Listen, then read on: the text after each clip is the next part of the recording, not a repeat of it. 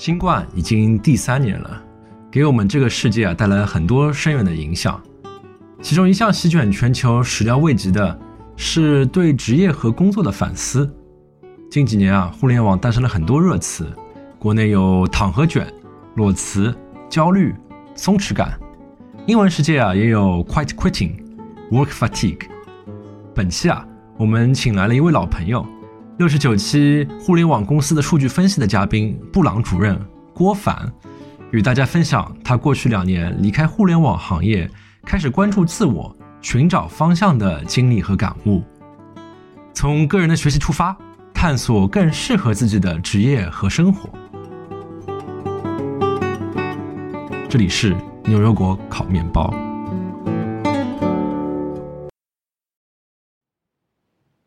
大家好，欢迎来到本期的牛油果烤面包。我是 Sean，我是 Cat，我是 David，我是 Wendy，我是斯图亚特。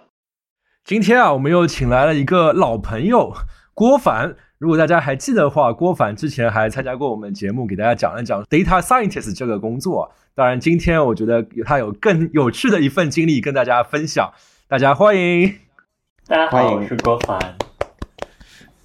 我就不卖关子了，就是刚才我提到说你有一份非常有趣的经历，也是这次我们录节目的一个主题嘛，能不能自己介绍一下？哎，就是从二零二零年之后，你的主要之前的经历是什么样？你现在在干什么？嗯，就是我是两年前吧，就是二零二零年的七八月份，然后从上一份工作离职的。之前是在北京在做互联网算法相关这些工作，然后后来我。离职以后到深圳这两年，然后开始现在现在在教编程相关的，主要是给初中生教一些这种呃编程的课程。然后我最近也在琢磨编程竞赛相关的东西。就之前在互联网大厂 教成年人，现在觉得成年人太没劲了，开始教初中生了，是吧？我觉得是我之前太没劲了，然后我要找一些有趣的小朋友，然后大家一起学习。哎呀，我们这些无趣的中年人在这边都被你骂进去了。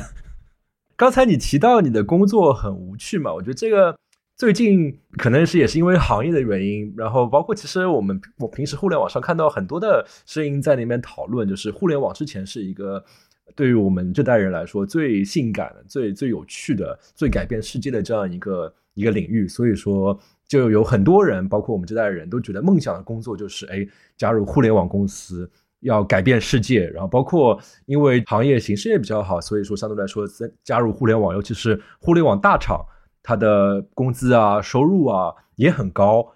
那么第一个问题，我觉得大家听到你的经历之后，自然让我想到这个问题，就是，哎，为什么会考虑要辞职啊？互联网应该十年前，或者我我去的时候是一零年吧，我觉得那个时候好像比现在是一个，就我们回头来看，好像是更蓬勃、更梦想的那个时候。但那个时候好像大家不觉得这是梦想，所以有的时候我觉得会说，大家都觉得这是梦想的时候，是不是它其实已经不是梦想了？我就瞎说。让我想到之前我报考大学之前要报计算机专业嘛，然后当时有很多的朋友。或者是父母吧，就觉得还是不喜欢，就是我爸妈还是要要我去金融那边。他觉得那时候都没有互联网的概念，就计算机就是那种工作很长时间，然后经常猝死的。当然现在还在猝死，当然那当可能社会状况和当时就不一样了。哦，你这个让我想起来，我记得好像零五年的时候，那个在北京，然后计算机是我们学校里。成绩好像是就是招生的时候，基本上是成绩排在最后面。但是你看，如果哇，真的，我我我记得好像有这个事情，就是我我是零一年零年的时候还好，到零五年真的就不行了。但是如果零五年毕业的时候，那个是不是进入，或者说零九年本科毕业，或者是一一二年硕士毕业，那真的是进入行业的最好的时候。那时间再拖回到现在啊，就是为什么现在就不行了呢？就大家慢慢的这个话题的热度。炒炒这么高，变这么大的憧憬了之后，你看来反而是一个更不好的一个年份。嗯，现在都不用我看了，大家都觉得不太好，看股价就可以了。啊，是 是，我觉得是这样的，就是说还是看自己的个人感受吧。因为主要传的，比如说这些东西都是大家的期待嘛，然后自己在平时的工作里，然后说或者说自己在这个行业里可能待的时间久了，也会有一点点疲劳吧。毕竟我觉得跟其他行业很不一样的，我能想到两个，一个就是说，好像互联网更多的是给对很多人，然后造成一点点影响。比如说现在我教学生，那你可能是对少数人造成一个。给你看得到的人造成一个你很容易琢磨得到的影响。那商业价值方面可能互联网更高一些，但是从自己的情感价值方面，似乎就是待久了以后可能会缺少这方面的一个激励。就感觉就是平时一行代码，但是离终终端的用户，那么广大的无数的几百万的用户，可能跟他们的接触感就很弱。对对，我记得。以前 Facebook 不是我们那个时候做实习生宣传的时候，就会说，你看我写了一行代码，然后呃，我改变了很多用户，他能在那个网页上指出来说哪个是我做的，我觉得这样也挺好。但比如说我做做算法的那些工作，其实你说不太清楚，说你到底对大家做了什么改变，因为毕竟里面是个黑盒，而且其实你也说不太清楚，说这种改变真的好吗？我觉得它不坏啊，但是真的好吗？就是 一开始的时候，互联网可能就是有很多没有做的事情，大家一开始做，就特别有成就感。但是现在做到现在的话，以前那种只给的那种 问题就被解决，那么接下去的那些问题，相对来说，它是不是对于人类社会有更好的贡献，就不那么明显。嗯，可能我觉得还是我我我自己相对喜欢一些小众的东西吧。就现在已经是很主流了，然后很主流的东西，它就。多多少少会让我自己觉得有一点点无聊。嗯哼，那你刚才提到两点，那么第二点是什么呢？在工作之外没有生活吧？因为那时候我们第一上班的地方在西二旗，然后就周围本身就很没有生活。然后呢，每天好像上班完了就没什么事情干。然后呃，刚好到疫情的时候，其实是给自己的一个状态有一个转变。就跟线下工作和线上工作很不一样，然后好像到一个新的状态，反而能看见之前身在其中没有察觉到的一些东西，然后就觉得哦，好像自己变成了一个，可能好像自己在这样子过很没有意思。哎，这一点让我想起来，包括美国这边是有很多新闻在说，疫情使得很多的人，他就让从之之前的生活状态。不得不跳出来，所以就导致美国这边就经常有说什么，有很多互联网发明词嘛，叫什么 “quiet quitting” 啊，什么你有说什么就是裸辞啊，就出现一波这样的潮流。大家好像就是因为这个生活产生巨大的变化之后，就开始反思，然后有个机会反思了之后，就会发觉，哎，是有问题的。哦，对，这个在疫情之后啊，最近美国好像各行各业都有一个离职潮啊。不说别的，我们家我们娃的学校那个老师离职的都基本上有的年级已经没有老师了，只有代课老师。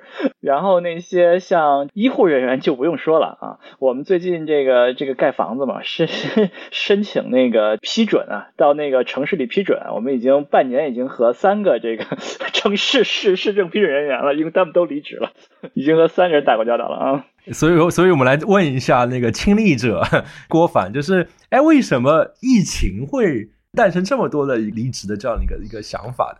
我觉得还是在家的时间多了，完了以后，刚好那个时候疫情不是在春节前嘛，然后就有个春节的一个长假，然后长假又哪儿也去不了，然后就在家，嗯，自己想的多一些，然后自己开始也更多的看看书什么的。那个时候刚好就感觉一切就静下来，就不是整个社会静默，然后一切就静下来，工作也静下来，然后静下来以后就没有平时那种工作中的那种噪音呀、情绪啊啥，哦，就开始想说，那我自己该怎么办？大概有一点点这种感觉。相当于是平时的时候，一直有把上眼前十万火急的事情，一直在让你忙着应对这些东西。现在这些东西也没有了，然后你也不能出去玩，也没有什么生活中十万火急要要安排出去玩这些事情，什么都没有了。这时候就可以开始慢慢想了。对，我觉得是可能工作还是一种逃避吧。就是比如说，你到三十五，你可能要面临一下我将来该做什么，特别是呃，其实在这个行业里还是有很多的不安全感，因为包括自己给自己的期待，或者是是什么所谓的社会给自己的期待。你这不是贩卖焦虑吗？三十五怎么了？就是，然后就会觉得说，对啊，三十五怎么了？所以平时我觉得还是一个在不断的逃避吧，然后就借由工作来逃避自己去面对一些问题，然后到到疫情都静下来了，然后没什么可逃了，然后那那总得想一想，将来该怎么办？哎，美国媒体对于这个。离职潮它有一些解释啊，有多个解释，其中一个就是说，很多人这个一直都忙着工作嘛，很多很多年都没有时间想一些事情，然后突然疫情给了大家大家一个在家放羊的机会，大家突然觉得不工作是这么爽的一件事情，我就老子不干了，而且不是发钱嘛？对，这是一种解释啊，哎，发现失业真爽一件事啊，很多人就永久失业了啊，啊，还有一种解释就是说，其实很多行业就是说。这个它的危机从从来都是在的，只不过是一直积累到疫情之前，他们这个还没有爆发出来，然后相当于是一个，因为美国疫情时间比较长嘛，两三年，它正好是一个延迟爆发的一个过程。哎，那我们就专门来采访一下嘉宾啊，就是你后来辞职之后有一段时间就是不工作嘛，所以爽吗？你干什么了呀？我觉得还好，可能我心比较大，我我就记得 还好是没有那么爽，还是没有那么不爽，爽还是不爽？没有那么不爽，我觉得挺爽的，而且是就是你从离职之前一段就开始爽了，因为那个时候你已经知道要离职了，所以那段就开始爽。然后那个时候我们去去大同，然后看什么云冈石窟什么都没人，特别爽啊。所以你离职的这段时间都干嘛了？我们时间按时间来捋一捋。你说，首先旅游去了吗？首先旅游吧，我这是七月份离职的，然后我六月份就进入了旅游状态。就先就是前面提到，先去大同，然后去班就不上了，意思是吗？上着班全摸鱼是吗？一边一边上班一边去大同，看着那个武则天那个佛是吧？我那个时候先是因为我去了医院，然后什么时空密接，然后被封了一阵，那这班也没法上了。提离职都是线上提的，然后呃完了以后，那既然提了，还有年假嘛，然后年假七七八八一用，然后就差不多走了。真是个好公司，还有七七八八的年假啊，还能能去大通。对，啊因为以前还是休不完。那我有个好奇的点，就是离职了之后，或者说已经知道自己离职之后出去旅游，跟平时的工作中的旅游会有什么感觉上的不同吗？嗯，我觉得平时工作中的旅游更像是一种说逃避吧。我想逃避工作中的事情，可能有一段你可以忘掉平时的各种烦恼，然后到一个很不一样的地方，然后过几天 happy 的，相当于算是某种情绪上的充电吧。就是上着班的旅游叫度假是吧？没不上班旅游叫旅游是吗？没有上班的，我觉得你会对自己要去的那个地方会更感兴趣一些，还是就我觉得感觉有更多的那种。余欲去体会一些、观察一些事情，我大概是这么觉得。然后我就是那段时间爱上了成都，所以你你会感余欲感受到了什么呢？怎么太文了啊？鱼鱼，就是就你说你说一个你你找到了一个大家都不知道的地方，你说啊我我发现了这个东西，我觉得是一个令人幸福的事情。你说成都，大家就觉得哎，成都我们这个 这么多人上了班的时候，肯定是听了个赵雷的歌是吧？对，上上了班的时候也去啊，这这有什么不一样吗？我觉得就是我我变成了一个精神四川人啊，那种啊，你觉得在这个地方自己很舒服。就就像像自己家一样，因为我是没有特别多的家乡的感觉的。哦，我以前在湾区有一阵儿也感觉很舒服。嗯，我想想，就是你感受到了时间吧，就是呃，我我我在那个成都博物馆泡了两两个下午，然后就从呃，他那个博物馆做的也很用心，就比四川博物馆要用心，然后就看成都这个城市，因为它。不是号称三千年就没有变过的地方，那他在每个时代，他们这样的生活是什么？然后我觉得自己的想象力会变好一点吧。然后后来就觉得我走在浣花溪畔，后来你就搬到成都了吗？我我我考虑过，但目前还没有实现。你搬到了深圳，好不一样的一个地方。所以说，相当于是你现在有就有的是时间，然后就不用不用赶了，就可以静下来，然后花两天就做做自己喜欢的事情，也不用说哎景点打卡或者怎么样。啊，对对对，我觉得以前还是有一点点那种打卡的感觉，但是离职以后就相对来讲更更放松一些吧，没有那么强的目的性。那你就一直旅游，还是旅游的一段时间之后就就不再旅游了？也没有很久，从六月到九月就差不多了。三个月还 整个 quarter 比比我过去十年加起来都多啊！也没有一直嘛，就我就在路上的时间差不多也就一个多月，因为你三十多岁了，身体也撑不住，就还没有我回国之前旅游的时间长，我觉得没有那时候猛。我觉得你已经撑得很住了，我我我一般三天吧，差不多。十天就累死了。我们这个节目怎么中年感实在太悲哀了？就是辞职了之后旅游了，旅游了还旅游不动，一个月就觉得累死了。天呐，我们还有救吗？哎，我跟你说，我二十多岁时候就旅游不动，就三天就不行了。对，我觉得三个月旅游还蛮厉害的，我做不到，我顶多我好像也是就一个月就已经不行了。哦，那那已经很厉害了嘛。二十多岁的时候，所以你是说这三个月处于一个旅游的状态，但是其实一个月在路上，其实其他的时候就是有点就是走走停停的那种感觉。对对，就那个时候是属于有一段就属于哪儿哪儿的房子都退租了，然后就相当于就自己没有基地了的那种感觉啊，还挺特别的啊。哎，关于这种生活方式，大家有兴趣的可以听我们之前一期不租房的六百零六天这期节目。广广告插播结束，所以你在这样一个漂泊状态，或者说后面接下去不旅游了，这个时候你还还干什么了？除了走走停停看看之外，哦，我觉得呃，促使我离职的直接原因是因为我可能看了一些书和看了一些 newsletter。呃，最开始的一本书是那作者叫 Mark Manson，然后就他之前是做 self help，但是他他做出了自己的特点。self help 怎么翻译啊？自我成长。Mark Manson 怎么拼啊？M A R K，然后 Man Manson 是什么？M A N S O N。因为那本书，我觉得书名得被剪掉，它叫 The Subtle Art of Not Giving a Fuck，但它的中译名字好像是很是一个很 OK 的名字，类似于追求幸福呀啥的，对，很和谐的。所以说，Don't give a fuck 翻译为追求幸福是吗？差不多的那种。这翻译的真好，信达雅。所以，所以你看这本书感觉怎么样？哦，这真的是我的启示。我觉得感觉就是，哇，他说的好有道理。那我以前为什么这样那种？我们现在进入一个短暂的书评环节，《The Subtle Art of Not Giving a Fuck》by Mark Manson。所以郭凡给大家简单介绍这本书讲了什么？你觉得很有道理？哦，我觉得这本书你看开头就行，他就讲了一个 “Don't try”，就是当你试着想成为什么的时候。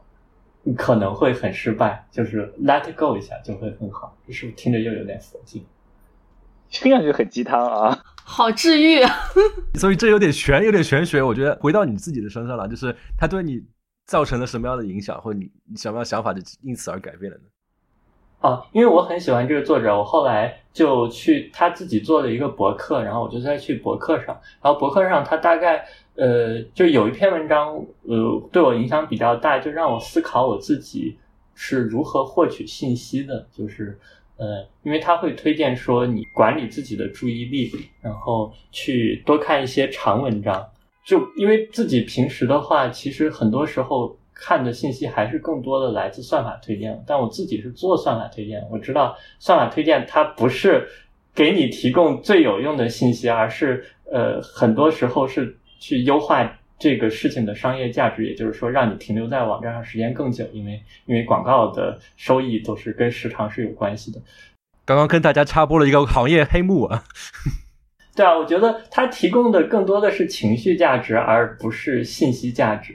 然后，所以后来就通过它，然后就看了另外一个呃作者叫 Tim Urban，T I M U R B A N，他的文章里面。呃，有写就是你怎么样去 choose 自己的 career，最后里面提到说是你要成为一个，嗯，类似于就是你要先把自己的思路搞清楚，然后就像思维是你的眼镜，你要先把眼镜擦亮，才能看到自己到底是什么样的世界到底是什么样的，类似于这样的东西。然后我就发现，哇，原来我一直过得其实挺浑浑沌沌的，就是 clueless，其实不是特别知道自己在做什么，然后呢想改变一下这个环境，或者是说就是想改变一下自己的生活状态。我觉得还是想成为一个比较有趣的人吧，因为那时候的工作和生活实在是太无聊了，在西尔奇那样一个地方。哎，郭总，你说这话我好像似曾相识，你好像是多少年前说过这类似的话，是吗？对呀，我记得那时候问你为什么读完博士，为什么改做工程师，觉得过得浑浑噩噩，这个我怎么觉得好像听过一句话呢？我可能就陷入一个循环。是啊，就是 periodically 的 check 自己的生活是否在自己的掌控之中的那种感觉，还不挺好的。嗯，就就就是自己知不知道自己在做什么。所以这里再插播一个书评环节，Tim Urban 第二位作者，简单来说他会怎么说？如何擦亮自己的眼睛？会有采取一个平时跟平时生活不一样的方法吗？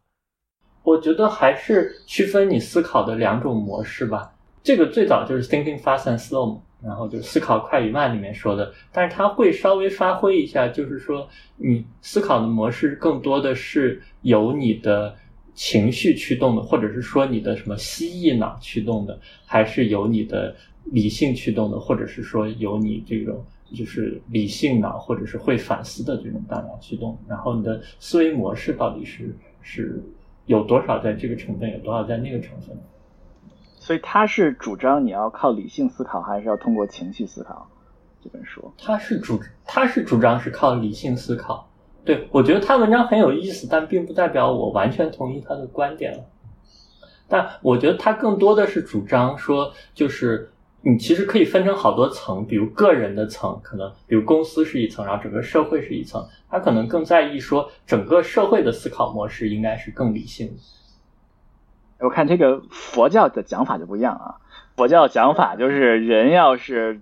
就是一个情感动物，就是一个就是一个身体驱动的，所以要要改变你这个想法要怎么样呢？你要打坐，你要靠这个修行你的身体来 达到你改变你的想法的目的。嗯，郭总可以试一试。嗯，对，我觉得他比较笛卡尔，他他比较二分，但其实我后面喜欢的，我后面喜欢那些作者，大部分都是受到东方的影响的，然后。哦，我觉得我可以把我的这种喜欢的作者讲讲十五分钟，但今天应该是太多了。我们可以在 show notes 里面列一个书单。呃，所以最后的结论是什么呢？对你影响最深的一个观点是什么呢？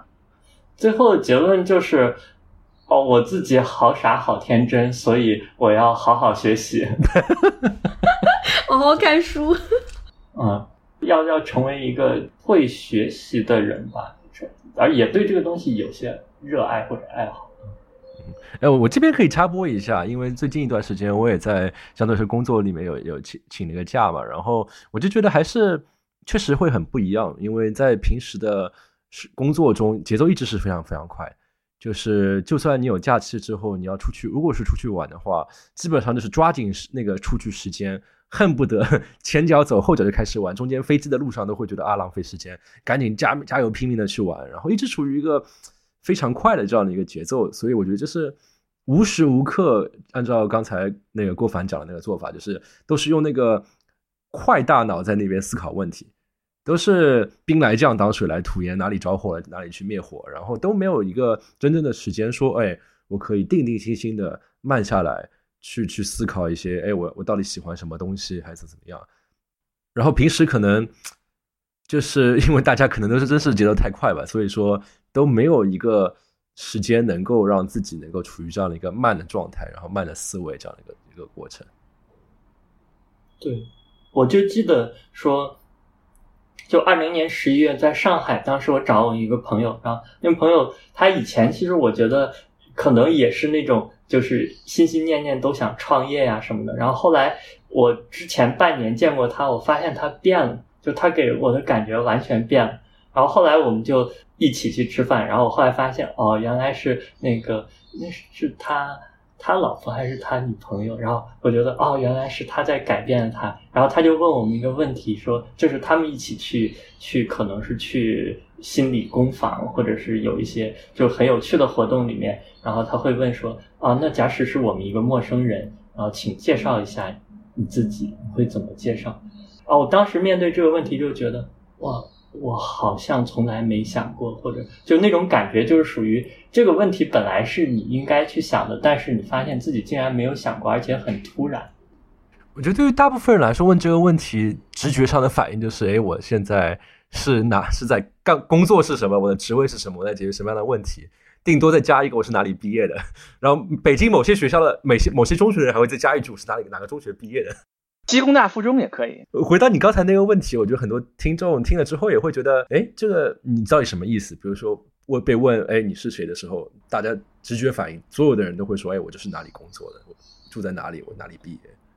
对，但你可以想象一下，你没有工作，嗯，你是哪里人？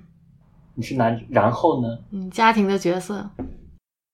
其实我觉得这件事儿，呃，还是还是很正常的。就是你对于一个社会来讲，一个人对于他的社会的意义、价值，对社会价值最可能的是你的工作是什么。而你对于个人来说，你周围的人、你的父母、你的妻子、你的孩子来讲，你有你自己的身份，你有你自己的关系。但是对于社会来讲，你给一个陌生人讲嘛，你的你社会的关系，其实你介绍你的工作，其实还是最最靠谱的一种，就是最对最直接的一种方式。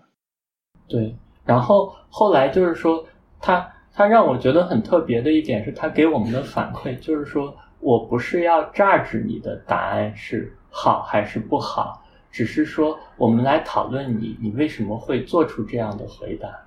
然后你在做出这个回答的时候去想什么？我觉得在工作里，好像你做的所有的事情，大家都是凭借结果来榨你的。我觉得可能跟在学校里也是一样，就是当我们去去跟一个学生聊天的时候，会问你啊，你在什么学校？然后你成绩怎么样？你排第几？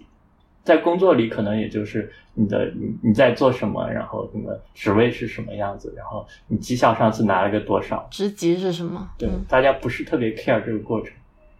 就是你刚才提到，就是一种回答的方法，就是大家都是比较结果导向。那么另外一种方法呢？比如说当时你是这么回答这个问题的，或者说是谁的回答让你觉得非常受启发呢？哦，我当时第一的感觉是，我知道大家一定会回答自己的工作或者是自己的职业。我就根本不要去做这样的回答。哎呀，你好作呀！对啊，我就是这样作的一个人。我第一次去希腊的时候，我就咬定牙说，我绝对不要去圣托里尼。对，所以我就说了一个很作的回答，类似于什么什么，在在宇宙中茫茫的什么什么追寻一点什么什么东西，类似于这样很作的回答。那有什么让你觉得哎，让你觉得很挺好的回答呢？别人的回答？我记得。我当时有问过一个同学，他没有会立即回答，他会去想为什么要有这个问题啊？这个问题是想是想要干什么？我觉得这就很棒。我想起了那些在社交媒体上那个自我介绍那行字儿啊，那个奥巴马那行字儿就叫 Dad, Husband, President, Citizen 是吧？每个人都有那么一行字儿是吧？这更多的是一种彰显自我的价值观的感觉。而不是你这个你这是谁？因为你是谁，大家都可以 LinkedIn 嘛，是吧？更多的是一个你要把你的自己的价值观要传播出去啊。那当然你见面就不能 LinkedIn 了，所以你还是 要知道你是谁，好像还挺难说的啊。什么 Elevator Talk 的一分钟，什么介绍一下我是什么什么什么。所以你现在的回答是什么呢？啊，这是一个好问题。我觉得我现在的回答是。挺喜欢学习的人吧，然后我最近在学学日语，然后我还在学一些编程竞赛相关的东西。无涯，编程竞赛相关的人，呃，信息学竞赛是不是应该？我在想，如果别人问我这个问题，我说我是牛油果烤面包播客的主播，是不是很酷？挺好的呀，我们都是啊。你这个答案不太唯一。在这聊天室里，你有没有什么很酷啊？对呀，大部分只有一个人不是这样的。只有一个是嘉宾。哎，那那我接着问一个问题啊，就是发觉就是对于我们从在中国长大的这些人来说，其实一直对于一个概念很陌生，就是 gap year 间隔年啊。对，间隔年，像我们可能跟一些哎当地的一些一些年轻人他们聊的话，他们都会提到说，哎，比如说大学毕业之后，他们会有个间隔年再去找工作之类的事情。美国人也很少，欧洲人很多。OK，那我们都在努力了，都卷，中美都卷。然后对于上一辈人来说，好像听说你要在那边不工作一年啊，那个真的是要把你骂死。就好像大家对于间隔年都是处于一种未知，甚至于带有一种恐惧感的这样一个状态。包括我看网上很多关于说裸辞的讨论，都会有很多人提到说会是会有焦虑、会有安全感的问题。那你在这段时间内，你会有感觉到这些东西吗？或者说你如何应对这些东西？我觉得整体还好，虽然可能自己多多少少还是会有一点点说，就我我的压力主要来自说我下面要去做什么。可能我需要去找这样的一个答案吧，我觉得多多少少会有一点。然后至于说，嗯，比如说别人会问起来你最近在做什么，然后就是这种所谓的这种社交压力或者社会压力是逐渐在减小的，而没有逐渐在增大。啊，我那个时候也大概去去聊过一些互联网的工作，因为我那个时候应该是对还是对这种整个的教育方面比较感兴趣，然后也去。陆陆续续去聊过，大概也没有聊出来什么特别好的，然后也有去好像去想是不是做一些 part time 的事情，然后因为我自己不是特别愿意去在 full time 去 commit 自己的时间。其实我 PhD 最后一年就特别像 gap year，因为那个时候我老板不在学校，然后没有人管我，就就把毕业论文写完就行了。对，可能自己有一点点习惯这种。嗯，我记得，我记得我之前在微博上讨论过，为什么美国人的间隔年比欧洲人少这么多啊？他们很多人认为有几个原因吧，一个是 美国资本主义发明了一个很牛逼的东西，叫做助学贷款啊，很多人大学毕业以后都背着一屁股的债啊，你必须必须工作啊。还有一件事情就是，欧洲一般都是全民医保啊，美国人你间隔年有很多的。医保问题，美国医疗费也很贵啊，什么什么什么什么之类的。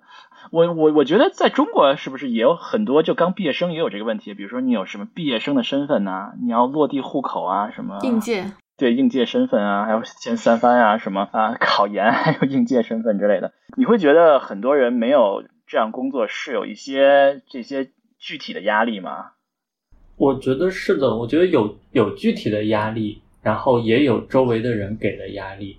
然后也有就是自己给自己的压力嘛，我觉得可能有有三种，就是你会觉得我们从小的教育就是劳动最光荣啊，从小就在唱什么啊，对，为祖国健康工作五十年啊，对啊，就是你你你会觉得我躺着不工作这件事儿是一个非常的愧疚的内愧的内疚的事情是吧？嗯，所以得脸皮厚是吧？能够改变。嗯，就是我我们从小唱的儿歌，什么要学蜜蜜蜂采蜜糖，什么不不学喜鹊造新房啊，什么之类的。我发觉我跟你有代沟，我也有代沟，没学过。那我我跟司徒是一样，幸福的生活从哪里来？要靠劳动来创造。对对对，特熟悉。天哪，这是我们播客第一次出现歌声吗？没有，我们以前有唱过，也都很烂，很多次啊，《青藏高原》都唱过了啊。真的？你唱的？那那你是如何让自己的脸皮越来越厚，如何能够越来越释然？别人问你在干什么这个问题呢？习惯就好吗？所谓的这种 self help 吧，我觉得就自己要更多的关注自己，完了以后，呃，就就明白说我应该要做什么这件事情是我得自己想清楚，而不是别人告诉我。对，自洽是吧？好吧，你这个太存在主义了，你应该去读个萨特之类的。那那我接下来还有一个问题，就是你会提到说，哦，你现在是一个会有一种焦虑，就是说要要找到接下去去干什么这件事情。那么在这么漫长的裸辞的这样的一段状态中，你如何确定你是有进展的呢？因为我觉得，如果说是你觉得好像一个月一个月过去，好像这件事情没有进展，也会让人越来越焦虑。嗯，第一个我先想讨论一下裸辞，就是怎么定义裸辞。就是没有下家 offer 就叫裸辞是吧？这是大家想的概念吗？大家想的这意思吗？我觉得是。对我我之前想的说，比如说我们有裸考对吧？裸考好像是没有准备就去考，没有应试准备直接去了啊啊！所以裸辞是不是我没有准备就辞？就是这种嗯啊这样子可以把下家 offer 理解成一种就是说走就走的旅行是吧？就买张高价票就走了。这样说好像也是很合理，嗯，所以我觉得说，嗯，我不算是特别没有准备，或者是说，可能我也不是特别 care 这个裸辞，这个别人告诉我的事情，我辞就是辞吧，就没有什么裸辞不裸辞的，我想辞就辞。所以说是这个有了很长时间的准备啊，就是不能就是说裸辞，并不是说没有准备。我们下一个工作，并不是说没有下一个工工作的 offer，我下一个工作 offer 就是在家里待着，是吧？就是就是家里这个 offer 是吧？我已经准备好了啊。差不多，而且我觉得是说，其实你自己的担心不在于说没有下一个 offer，而是。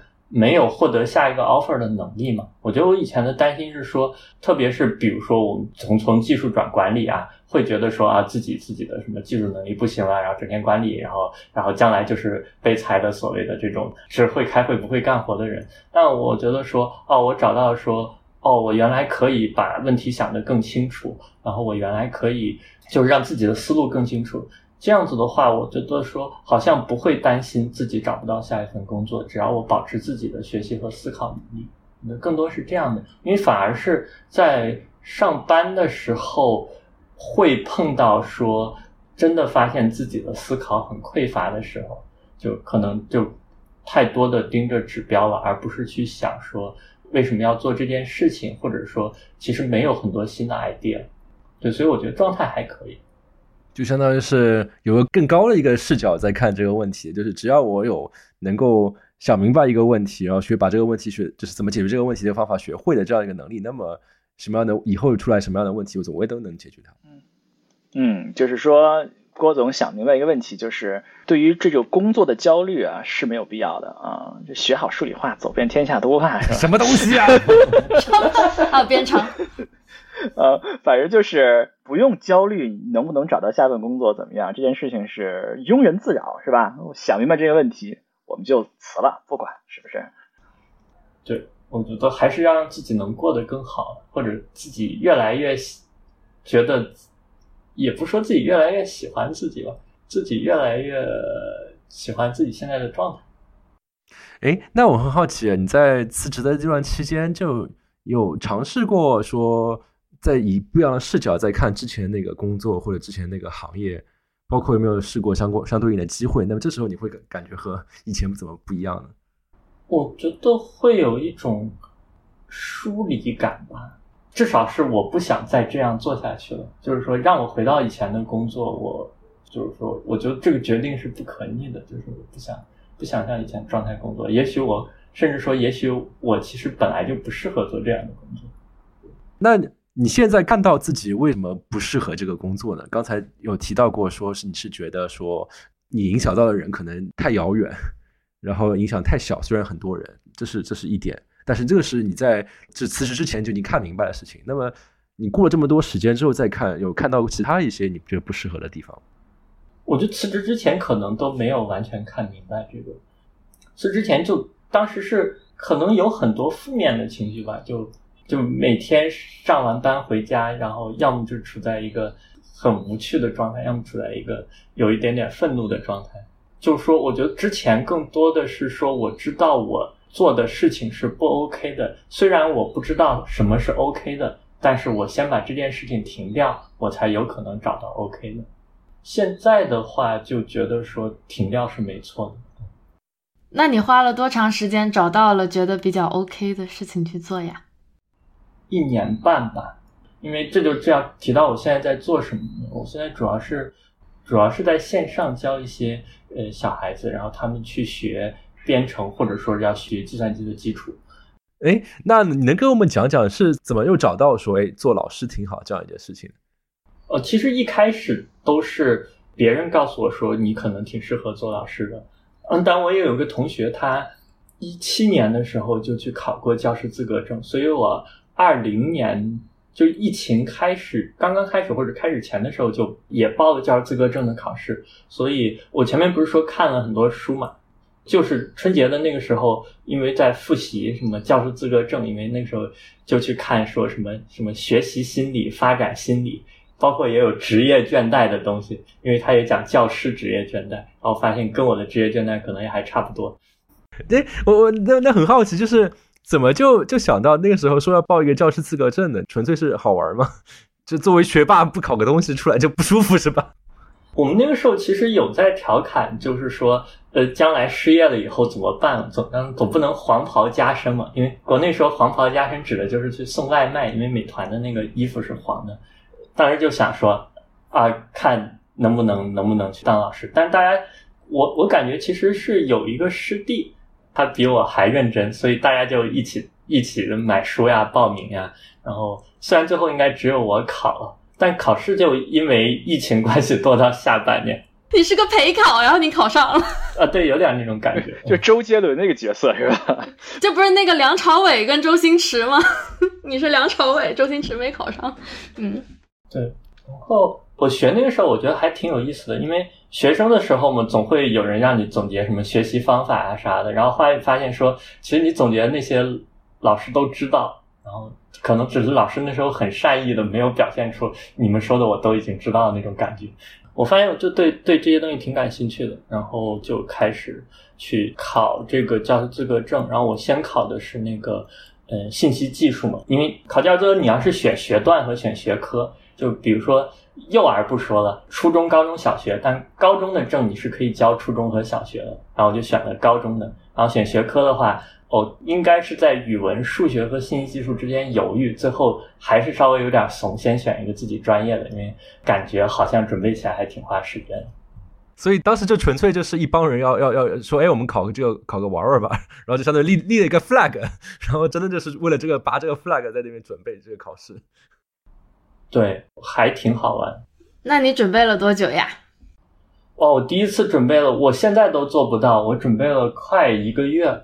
我后来不是旅游完九月份到深圳嘛，然后考试是应该是十月三十一号或者十一月一号。我十月份的时候就找了一个那种什么共享自习室什么的，我天天去，然后 跟考研似的。就是到九月份旅旅游旅游差不多了，然后十月份就开始自习，开始准备考试。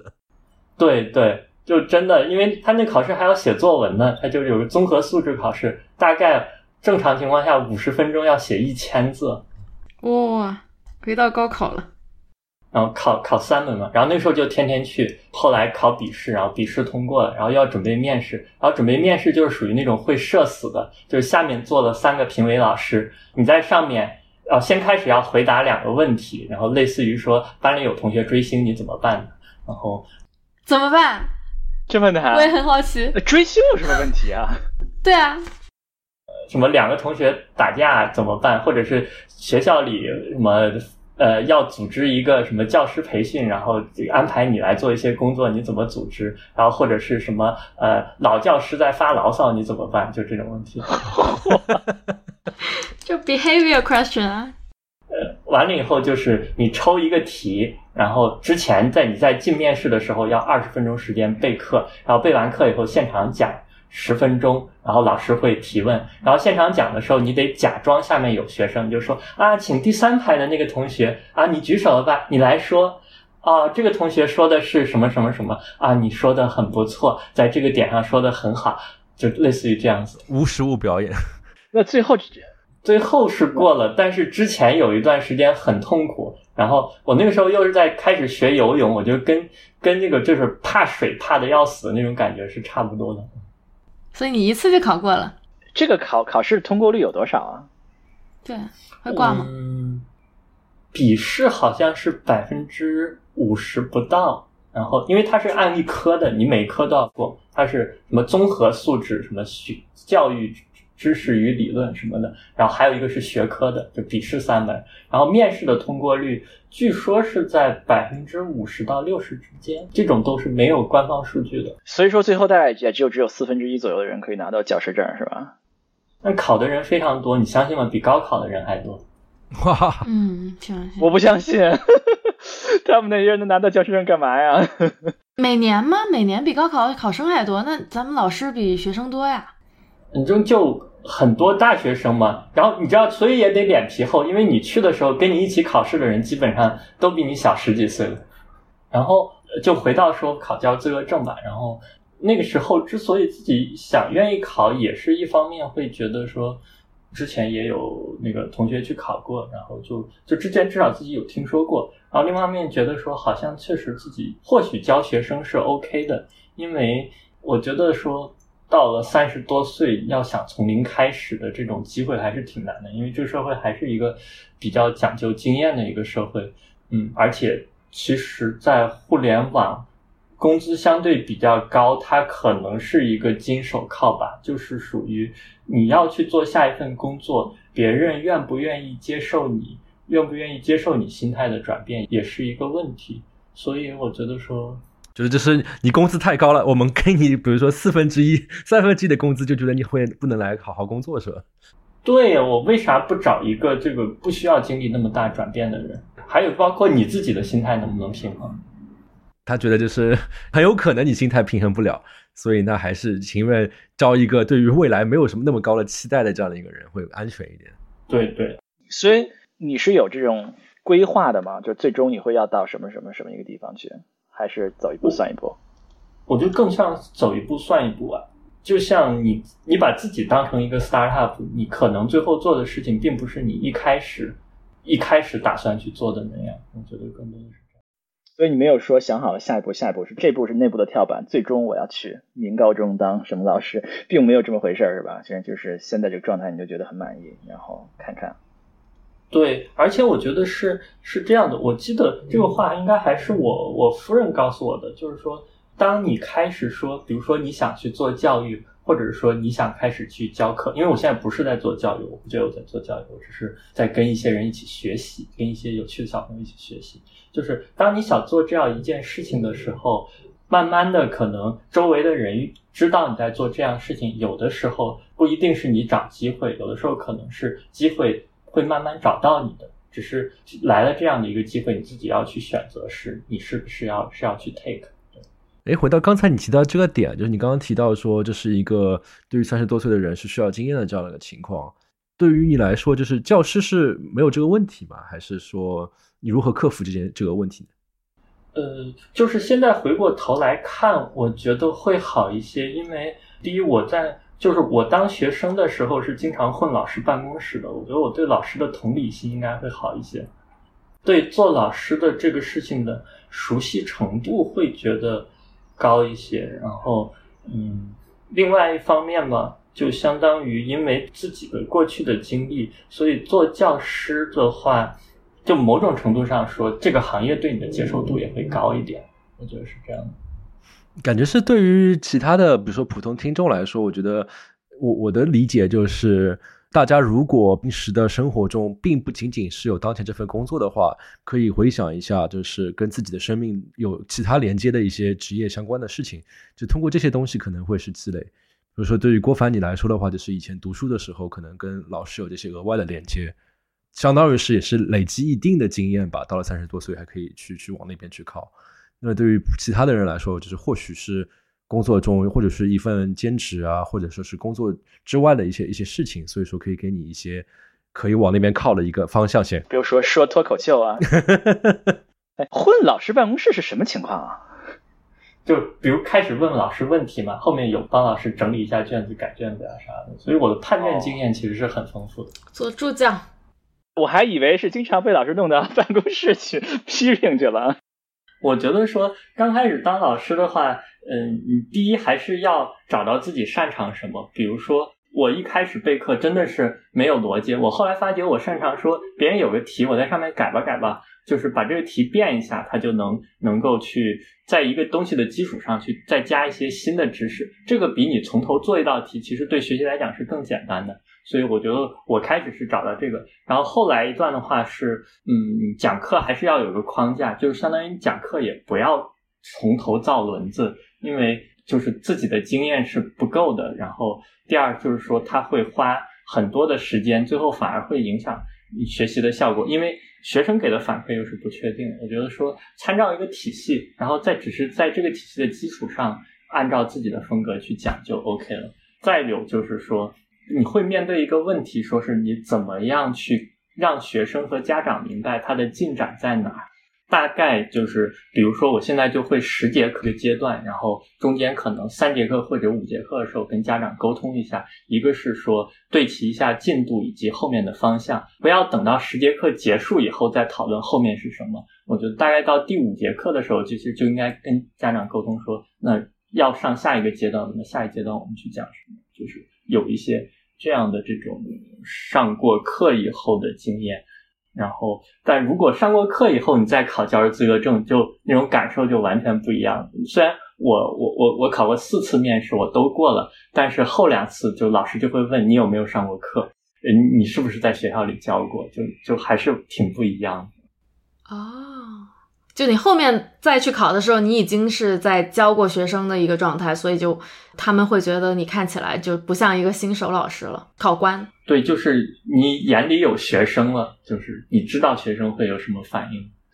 那你在这个，就是你在业界工作过这么多年的这些经验，对你作为一个教计算机的老师的这种体验有什么影响吗？正面的负或者负面的影响吗？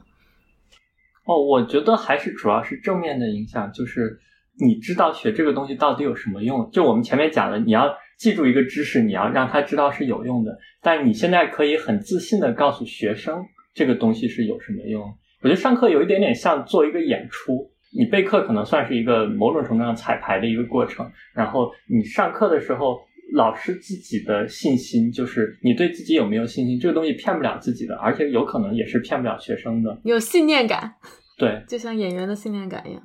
对，所以比如说我们去讲编程，就有那个它代码为什么要写的这里要空格，然后为什么代码要写的有一定的格式，你就能告诉他是为什么。因为很多时候学校里写的代码是不会再看的，就是不会再用的。但是在公司里，就这个就很不一样。我记得我以前学数据结构的时候，就是死活都不知道为什么要写面向对象，对吧？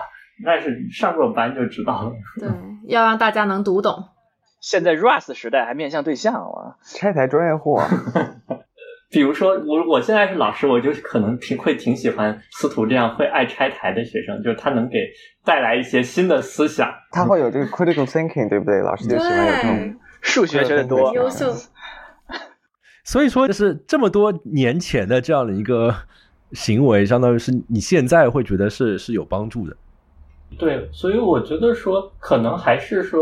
换一个行业，所谓换一个行业或者换一个赛道，它中间是有契机的，而这些契机可能是来自你以前生活中未必真的是用意，就是目的性的去做的一些事情。所以我觉得平时生活里面没有目的性，就随着自己的喜好去做一些事情，也还挺好的吧。这个我认同。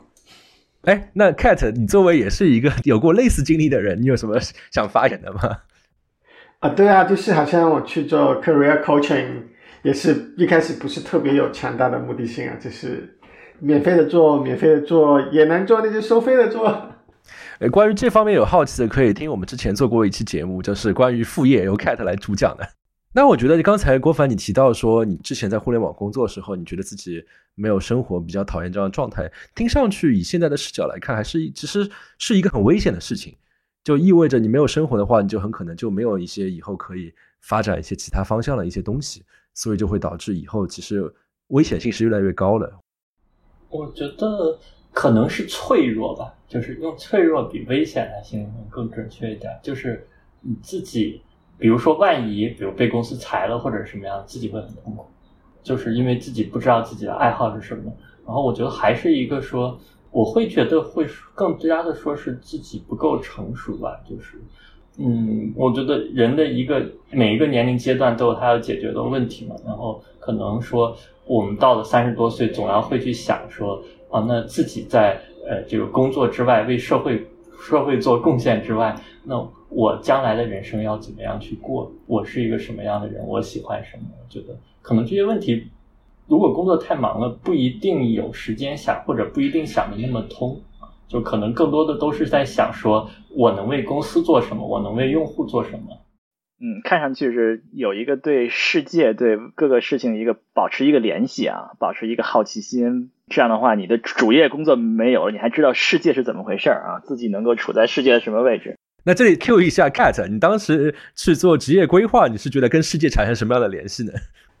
我觉得。两方面吧，第一就是我跟我能帮助到的人存在一个直接的联系，对吧？就像郭帆说的，就是你在一个大公司工作，虽然表面上好像你做的事情对于这个大公司的一个巨大的产品的每一个用户都产生了一点点的贡献，但是你比较难的有一个直接能够感受到的联系。但是如果你直接帮得了一个人，那你就直接的感觉到哦，这个人如果没有我帮他，他会是怎么样的？现在我帮助了他，他成长了，所以他跟以前不同了。第二个就是说，因为这个结果显而易见，所以当你帮助了一些人之后，你能够就觉得说，OK，我确确实实做了一些，就是我自己能观察到的对世界的改变，而不是好像在大公司里面哦，我优化了某个指标，这个指标现在从这个数字变成那个数字了，我相信我们的统计数据是没错的，所以这个世界发生了变化。哦，对，我还想再 echo 一下 Cat 说的，就是说。你想，这个由几千个甚至上万个知识劳动者组成的大公司，在人类社会上之前应该是没有的，就是它不是一个很自然的产物。这样的话，你自己可能是很大系统的里面的一个节点，所以说你自己建立的连接本身也都很单一。这种状态其实是挺不自然的，就我觉得，就比如说是跟人的进化来讲是挺不协调的，所以自己会有很多这样那样的苦恼。就感觉好像是大家在大厂里的知识工作者，本质上跟纺织女工也没什么太大的区别，是吧？纺织女工还能看到她织出来的丝的，我们还不如纺织女工呢，还不如搬砖能看到大楼，是吗？包括让我想到，就是我之前也认识一个以前同事吧，相当于是。他之前相当于公司有一些合作，就跟当地的学校说是，哎，业余时间可以跟小朋友去教教教教书啊，教教，就毕竟大家工程师嘛，教教一些非常非常简单的一些怎么搞编程这些东西。他一开始也只是说，哎，随便去玩一下，但是做着做着好像，然后后来就是准跳出来，就真的也是跟郭凡你一样开始做老师嘛。所以我在想，就是对于嗯大部分的比如说听众来说，大家工作都很忙嘛，是不是这种偶尔有了这种这样的机会？我觉得有一种态度是说，哎呀，这个这种事情这样很，这这是你爱搞去搞吧，这这我我可忙着呢。但是好像换一个角度来讲，就是这种机会其实是非常宝贵的。嗯，我觉得是，就是这种能够给你提供一些横向的经验的机会，因为还是一个整个是一个讲究经验的，就是人是一个经验的动物，所以从零开始的经验，我觉得都还蛮宝贵的。但前提是这个事情要是你可能喜欢的。嗯哼。然后再次做广告啊，就是至于从零之后怎么做，还是可以听凯特之前讲过那期搞副业的这一期节目啊。那郭凡，当然你当时是其实是只是为了就是有一个 flag 你要拔嘛，但是在准备考试的这个过程中，因为你现在是在开始教一些学生嘛，你是怎么就就迷进去这个事情的？就是什么样的东西让你觉得这件事情是一个你你不觉得有热情，甚至于比之前互联网大厂工作更好的这样的一个东西？嗯，我觉得还是从开始上课开始吧。我是从去年暑假第一次开始去上课的，然后当时上的大概就类似于是一个高中计算机课程的先修课，所以我学生以初中段的为主，啊，相当于那个写代码操控一个小机器人，然后在一个那个二维的方格上转来转去，大概是这样的。我就觉得说，上课的过程中。还是能收到很多的正反馈的。学生他会主动的去提问题，然后看着他们去把自己手头的问题解决了，然后自己同时好像对一些基础的东西哈了解也更多了。这就是为什么我说我觉得说我是要跟学生一起去学习，而不是说我可能是什么站在一就是是去去教育他们。我们那句俗话说什么叫给老师什么同学一杯水，你要一桶水什么之类的是吗？你要准备那一桶水是吗？不过我有一个原则，就是老师自己做不到的，不要要求学生去做到。就是属于说，比如我布置作业，我要自己去做一遍。如果我说什么同学们你要写解题记录的话，那我自己也要写。就相当于你是作为老师的话，你要成为这个课堂里面最学霸的学霸。嗯。我不知道怎么定义“学霸”这个词，好像这个这个词，我觉得就跟前面的裸辞一样，就是你仔细琢磨，好像也觉得这个词好像不是特别的清楚，他是想表达什么。哎，你现在开始做老师了嘛？包括来回去，你看你准备给初中生教学，我还蛮好奇一件事情，因为呃，当然扯得有点远，但是我觉得之前，比如说我们这个年纪，很多人都有了孩子，包括斯图亚特和和 David 都有孩子嘛，我就觉得。家长可以通过养小孩来把自己的童年再过一遍，只是以一个换个视角。那我在想，作为老师是不是也是一样，就是回顾自己的，比如说初中的学习，但是视角就会完全不一样。哦，我觉得是这样。我还想过，呃，我这几年应该把那个就是大学的专业课程再学一遍，因为我觉得以前好像都是为了考试在学，啊、差不多都忘了。就当老师的时候，其实你是有机会能体会到一些这个学科是什么的。就我一开始琢磨过的语文跟数学教育资格证，我后面都考了。然后我觉得在这个过程中，就是说，我觉得我还不具备教这些的能力，但是自己对说什么是一个好的语文老师，我可能会有自己有自己的判断。然后对可能说我以前不太能明白的，就所谓的问大家数学有什么用啊这种东西，现现在可能不会觉得就是有这方面的疑惑吧。哎，那数学有什么用啊？啊，数学不需要有什么用。是不是锻炼你的思维能力呢？主要是要锻炼小朋友的。哎，你这个说法跟其他家长好像。对啊，我觉得又没什么用，因为就我小时候是一个很热爱数学的人，可是我现在回头看，我在工作的时候，我现在还在上班嘛的，我没有 gap。什么叫做还在上班？这很正常好吗？还没有退休。对对对，就我我我回过头看，那对啊，我小时候非常热爱数学，我天天就在刷数学题，可是它有什么用呢？在我现在日常工作里面，我可能连一加一都用不到，对我可能平时。对，买菜什么数学我也不用了，对吧？就是那个收款机在给我算数学，就我平时几乎用不到数学，我我感觉好像是啊，所以用处就是小时候它用来锻炼我想想事情的能能力吧，我想不了什么别的高深的问题，但这这是我粗浅的见解啊，我听一下郭老师怎么说。很多美国人真的是这么说的，他们说我我们要培养什么样的人？我我们社会需要一些有逻辑思维和批判思维的人，这样才能构建我们的社会制度。我们如何培养有逻辑思维和批判精神、批判思维的人呢？最好的方法就是在中学给他们上数学和科学的课。这不真的是很多人在这样在说的啊？那事实上，我们对吧？你你们用得到很多数学吗？我我觉得就是对吧？它不是为了用来成年之后用嘛。根本用不到，算个数就行了。用到算数最多就是算小费了啊！我算的可熟了。对，我的数学能力应该是不如我十岁的时候的数学能力。现在，对我觉得什么几加几，现在我算算的肯定不如小时候快。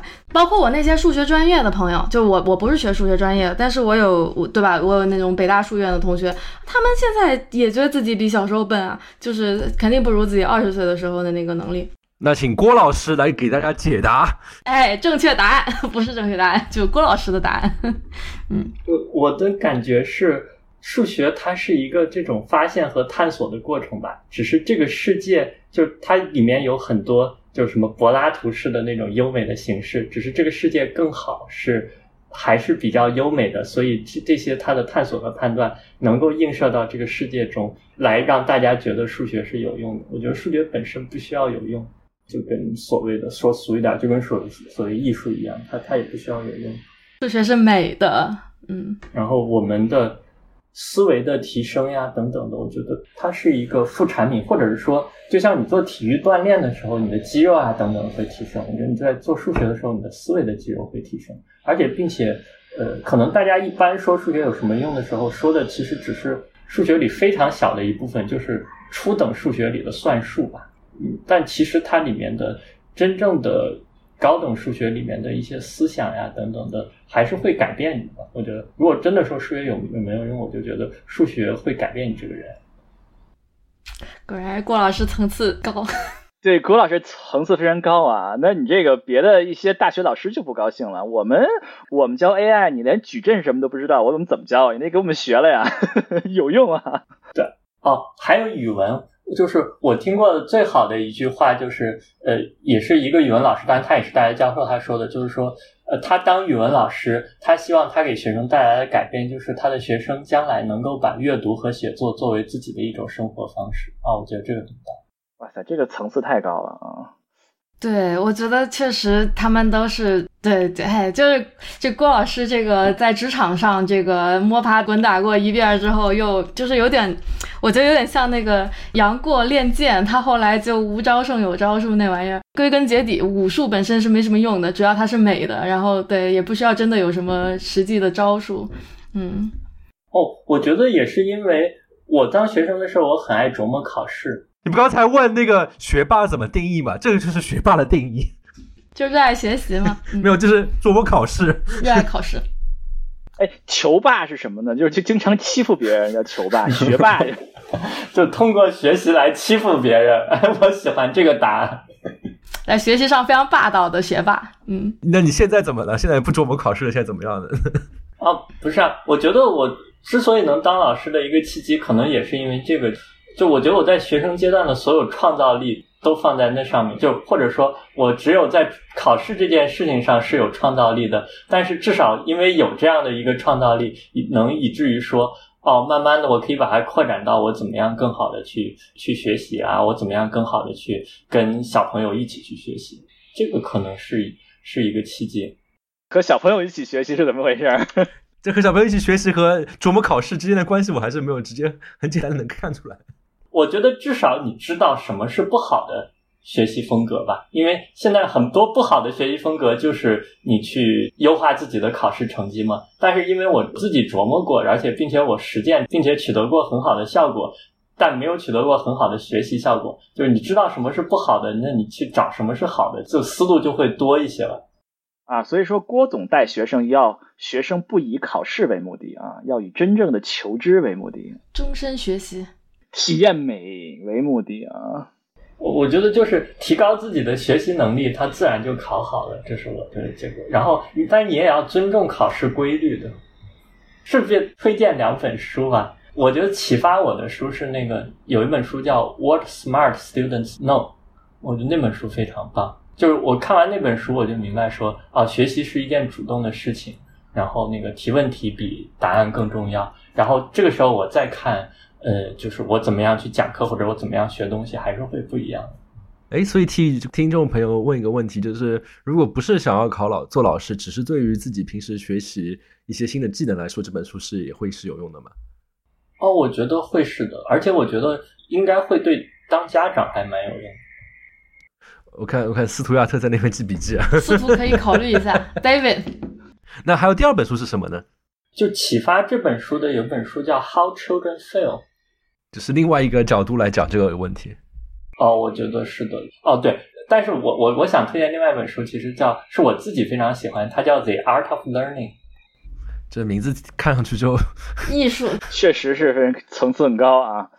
写这本书的人，他是一个国际象棋的大师，他不是特级大师，他是国际大师。然后他后来又学太极推手，然后也拿到了国际冠军。然后他讲自己学习的过程。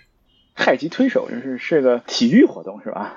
对，然后这两个东西之间是有很多相通之处的，然后就包括我现在在搞竞赛嘛，我觉得竞赛跟体育活动也有很多相通之处，都是奥林匹克，对对对，都是更高、更快、更强啊，至少更快这件事是有的啊，也更强呀。问一下郭总，你刚才提到你跟大家一起学习，跟一些有趣的学生一起学习，然后这个过程当中。你觉得更多的是你在备课的过程当中学到一些新的知识，以及体会到学习的新的方法，还是说你也能够在你周围的所谓的祖国的花朵、祖国的未来身上学到一些新的东西？我觉得是需要两个一起的，就是因为你备课的时候，你会去设想说，我这节课大概去怎么去教，然后等你到课堂上会发现，当有了学生以后，学生给你的反馈会跟你想的完全不一样。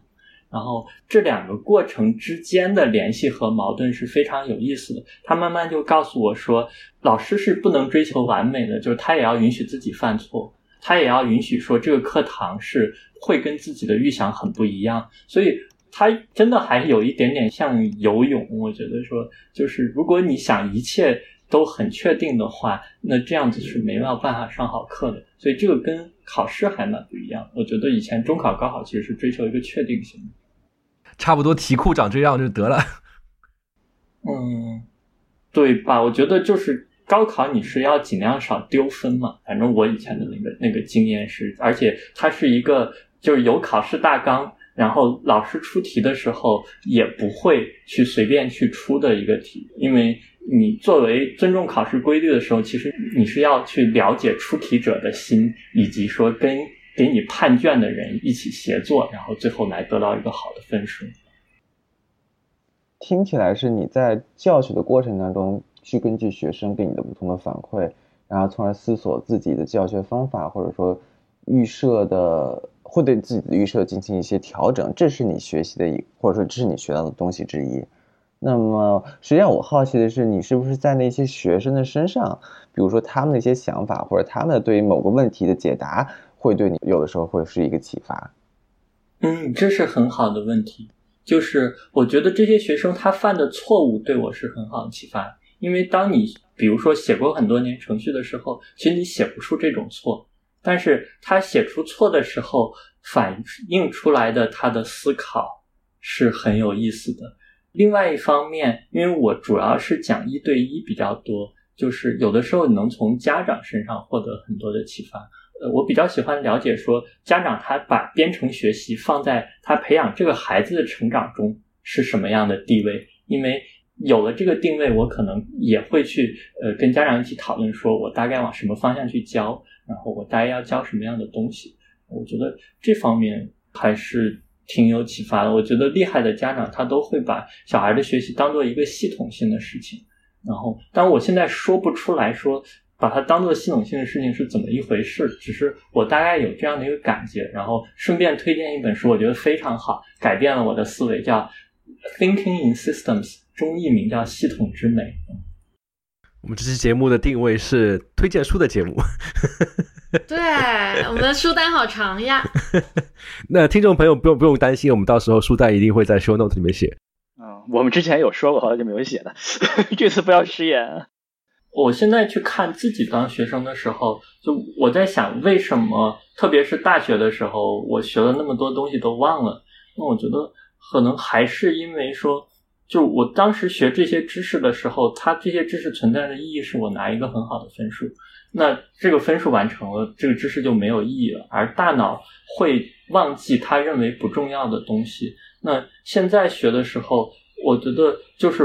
作为三十多岁的人，他学习的一个很大的好处，是因为我们有了丰富的生活经验。所以说，当我们再去学知识的时候，这个知识你是可以为它建立意义的，可以为它呃建立关联。这里面有知识和我们生活中的关联。就像刚才司徒说的，我再去学矩阵的时候，我知道 AI 这个东西它是要做矩阵旋转的，也有这种知识跟知识之间的关联，就是嗯。就很多时候，比如说，那你现在再去学数学的时候，你就知道说，哦，可能对于我将来要做的事情，我可能是代数这部分有用，还是几何这部分有用，还是数学分析这部分有用？我觉得说，这个其实是，我觉得知识是应该不是我觉得是我在别的地方看的，就知识还是有网络效应的，所以我觉得说，一个人的学习能力的巅峰不应该是在他十几岁、二十岁的时候。我觉得这个观点，我觉得对于我来说很有启发性，因为很多人都会觉得啊，我们都已经，比如说过了二十几岁的话，就是属于一个老了，这这学也学不过那些年轻人了。哎，毛主席说“活到老，学到老”。对。但但刚郭凡就给了很有趣的一个观点，就是因为生活经验丰富了，所以你当你学习的时候，你有丰富的自己的生活经验可以套到那个学的东西上面，可以加深记忆，知道它是有什么用的，然后大脑会相信它。然然后我也想到，就是很很夸张的一个经历，我对我自己的经历，就是我那时候大学的时候学那个 DSP 嘛，数字信号处理，当时就是基本上我们的老师就是完全把它作为一门数学课在那边教，就是天天在那边搞傅立叶变换，就是基本上就是一个学期的傅立叶变换，就是学也不知道他为了干什么，然后就是就是啊傅立叶变换的数学的学位，然后我那时候在备考的时候，最后那一天。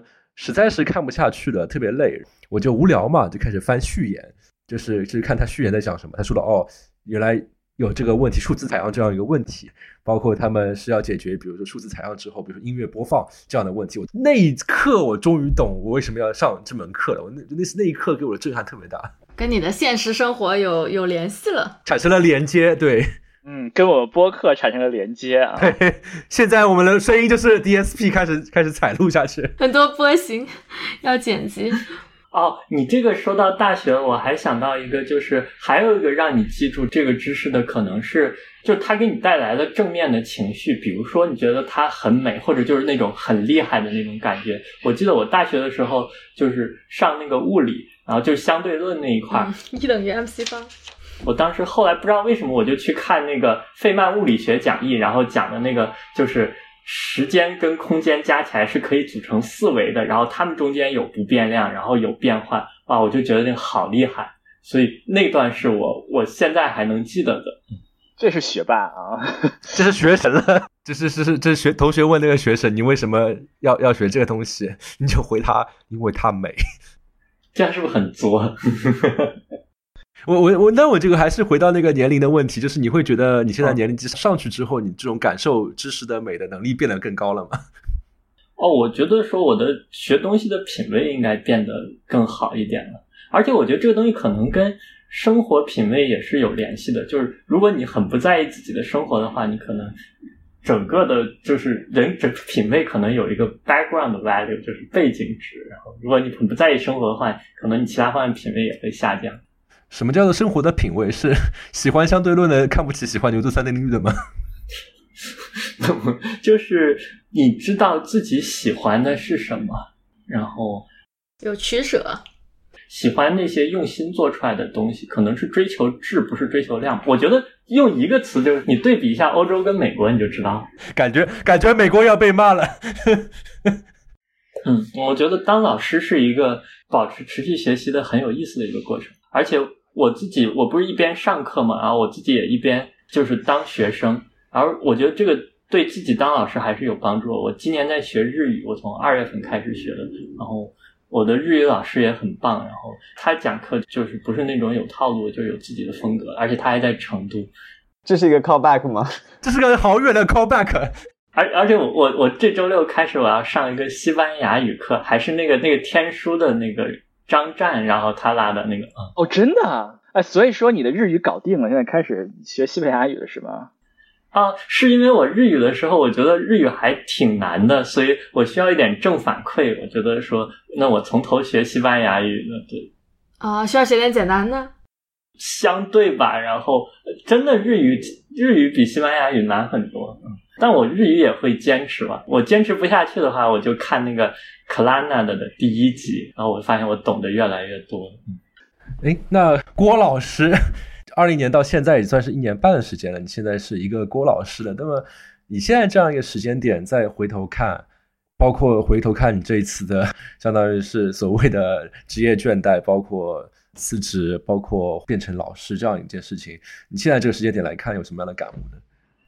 我觉得说，我们都说三十五岁开始中年危机，然后但我觉得是说，就是这个其实是。很多时候，在以前的年龄段就应该去想，应该去着手解决的问题，比如说像我们前面问的“我是谁”，或者说“哦，我想要什么，我到底喜欢什么”，我觉得这些问题可能它会随着年龄不断的去积累，然后到了这个阶段，你开始发现说，我不得不要面对这些问题，我不得不要解决这个问题了。所以我觉得说，它其实。也是一个契机，我我觉得它像是一个迟到的一个成长的契机。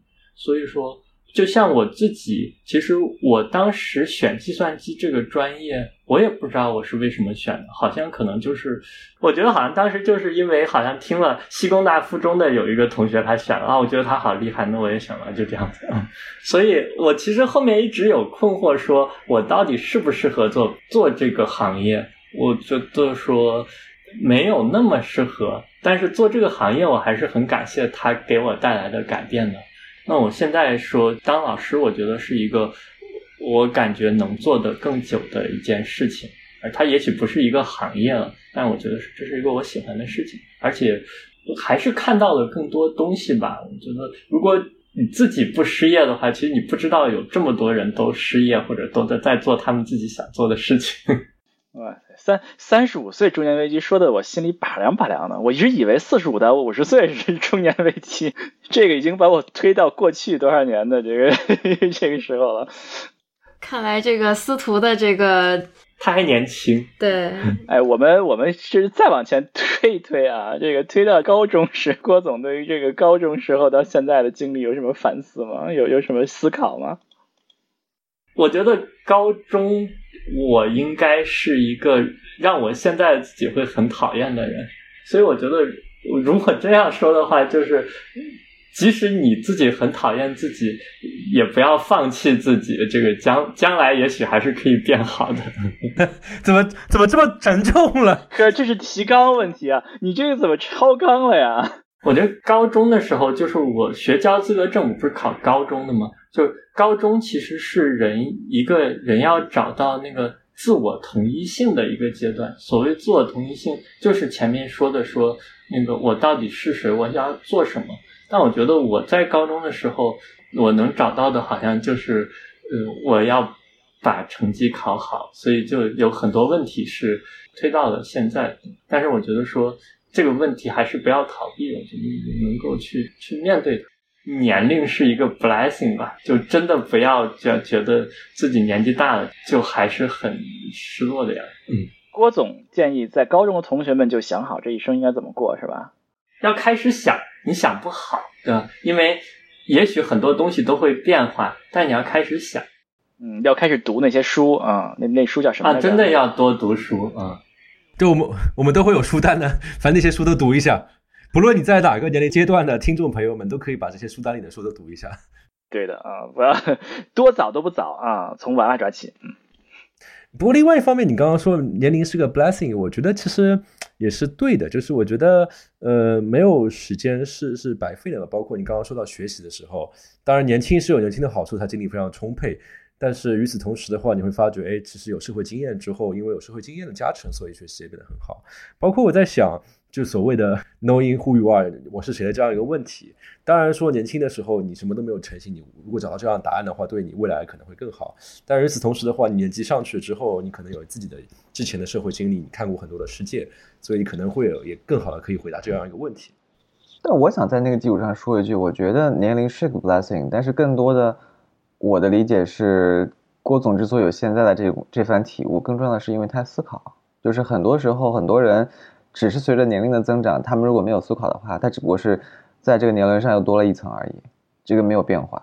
他有建立，他他有见识，然后他有思考，然后这个思考让他更加深刻，让他有更深的体会，然后有新的体悟。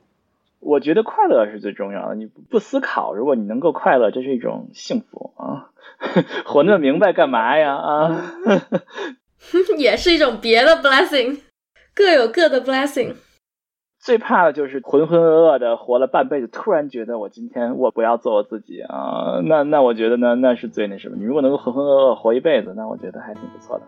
恭喜雷啊！自洽就好，没有唯一的答案。感谢嘉宾，也非常感谢各位听众朋友听了这一期啊，这一期所推荐的所有的书，以及这一期我所推荐的所有的播客，都会在 show note 里面提到。欢迎大家在各大播客平台点赞、转发、订阅，也欢迎大家留言和我们分享你的经历与感悟。此外，我们还有个听友群，大家可以微信添加小助手 n y g k m b 二零二二，也就是牛油果烤面包二零二二的缩写，加入。那我们后会有期，下期再见，拜拜，拜拜，拜拜。